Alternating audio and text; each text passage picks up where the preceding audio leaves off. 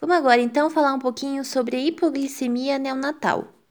Essa é definida quando a glicemia do bebê está menor do que 40 mg por decilitro, sendo que o desejado para esse bebê é que essa glicemia seja mantida entre 60 a 80 mg por decilitro. E a importância desse tema é que glicemias que estão abaixo de 40 mg podem se associar a futuras sequelas neurológicas. E quais os motivos que levam um bebê a desenvolver uma hipoglicemia? A primeira causa são os bebês ou pré-termo ou os bebês pequenos para idade gestacional, os PIG, porque eles têm um menor estoque de glicogênio e um menor estoque de gorduras, eles têm uma reserva diminuída.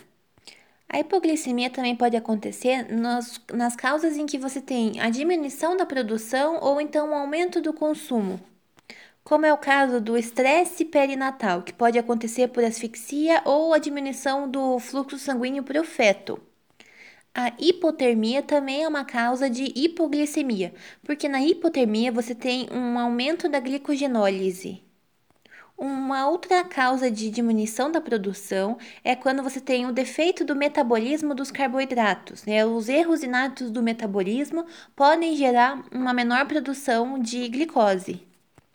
Além disso, a policitemia também pode cursar com é, hipoglicemia devido ao fato de que o aumento do, da quantidade de hemácias aumenta também o consumo por elas de glicose.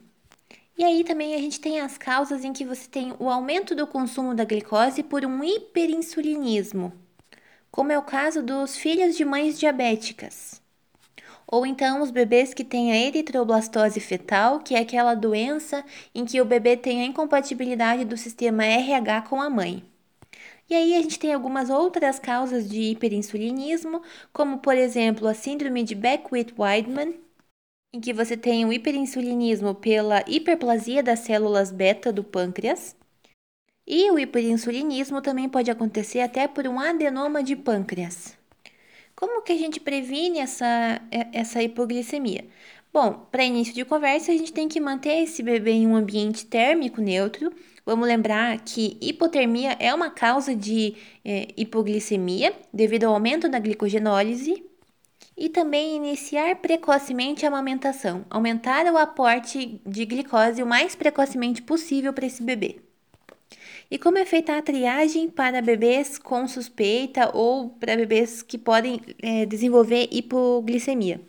A gente vai fazer uma fita reagente. Nos bebês a termo, os bebês que estão é, sem grandes fatores de risco, essa fita reagente vai ser iniciada na segunda hora de vida e vai ser seguida, vai ser mantida a cada 6 horas por 48 horas. Mas os bebês que têm um, um, fatores de risco é, aumentados para hipoglicemia, como os bebês pré-termo ou os bebês PIG, ou com qualquer outro de, daqueles fatores de risco que eu falei anteriormente, esse, essa triagem vai ser iniciada na primeira hora de vida e aí ela vai ter segmento duas horas depois, daí quatro horas depois e seis horas depois, e aí vai ser mantido a cada seis horas também. É importante a gente saber que não existe uma correlação entre ah, o nível glicêmico e o nível de sintoma. Então, você pode ter bebê que está com uma glicose menor e tá sem grandes sintomas, e do lado desse bebê pode ter um outro bebê com uma glicose um pouquinho aumentada, mas com sintomas mais severos de hipoglicemia. Porém, o que a gente pode já ter assim como correlação é que quando a glicemia está abaixo de 25, em geral, essa criança tende a ser um pouquinho mais sintomática, com alguns sintomas um pouco mais graves, como apneia, cianose, hiperexcitabilidade, convulsão e coma. E como que vai ser feito o tratamento desse bebê? O tratamento vai depender de duas coisas é, básicas. Primeiro, depende do nível sérico de glicemia. E aqui, quando a gente fala de nível sérico de glicemia, a gente está falando da glicemia da fita reagente e não da dosagem laboratorial da glicemia. E segundo, depende do grau de sintomatologia desse bebê. Então, pensando nisso, a gente vai dividir esses bebês em três grandes grupos.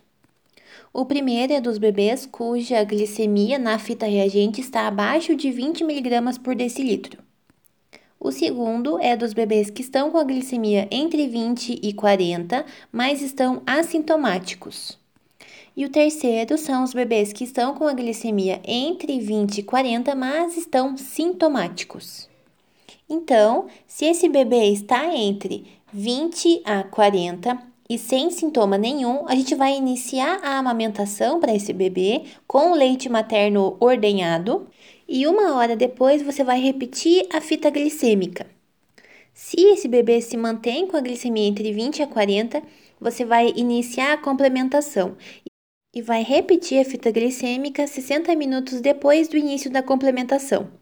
Se esse bebê se mantém com a glicemia abaixo de 40, ou seja, se, ele, se a hipoglicemia desse bebê está refratária à amamentação e à complementação, aí você vai tratar é, de forma endovenosa, que eu já vou explicar como que vai ser feito esse tratamento endovenoso.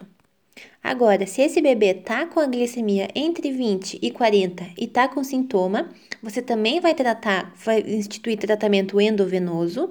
E se esse bebê estiver com uma glicemia abaixo de 20, você também trata de forma endovenosa. Então, para resumir, abaixo de 20, tratamento endovenoso, entre 20 a 40, com sintoma, tratamento endovenoso, entre 20 a 40, sem sintoma, primeiro ciclo de amamentação, vai repetir a fita glicêmica 60 minutos depois.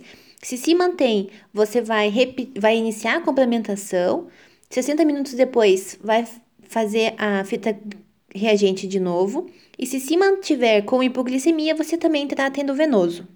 Então, o bebê com glicemia entre 20 a 40, você vai fazer dois ciclos de amamentação. Se ainda não resolver, você vai passar para o tratamento endovenoso. Esse tratamento endovenoso é feito com soro glicosado a 10%, com uma infusão rápida de 2 ml por quilo. E se o soro glicosado ainda não resolver, se ainda não for suficiente, você vai aumentar a taxa de infusão de glicose para até 12 mg por quilo por minuto de soro glicosado. E se nada disso funcionar, você pode fazer a infusão de corticosteroide, como a hidrocortisona, 5mg por quilo por dia, de 12 em 12 horas. E isso é feito devido ao efeito hiperglicemiante do corticosteroide.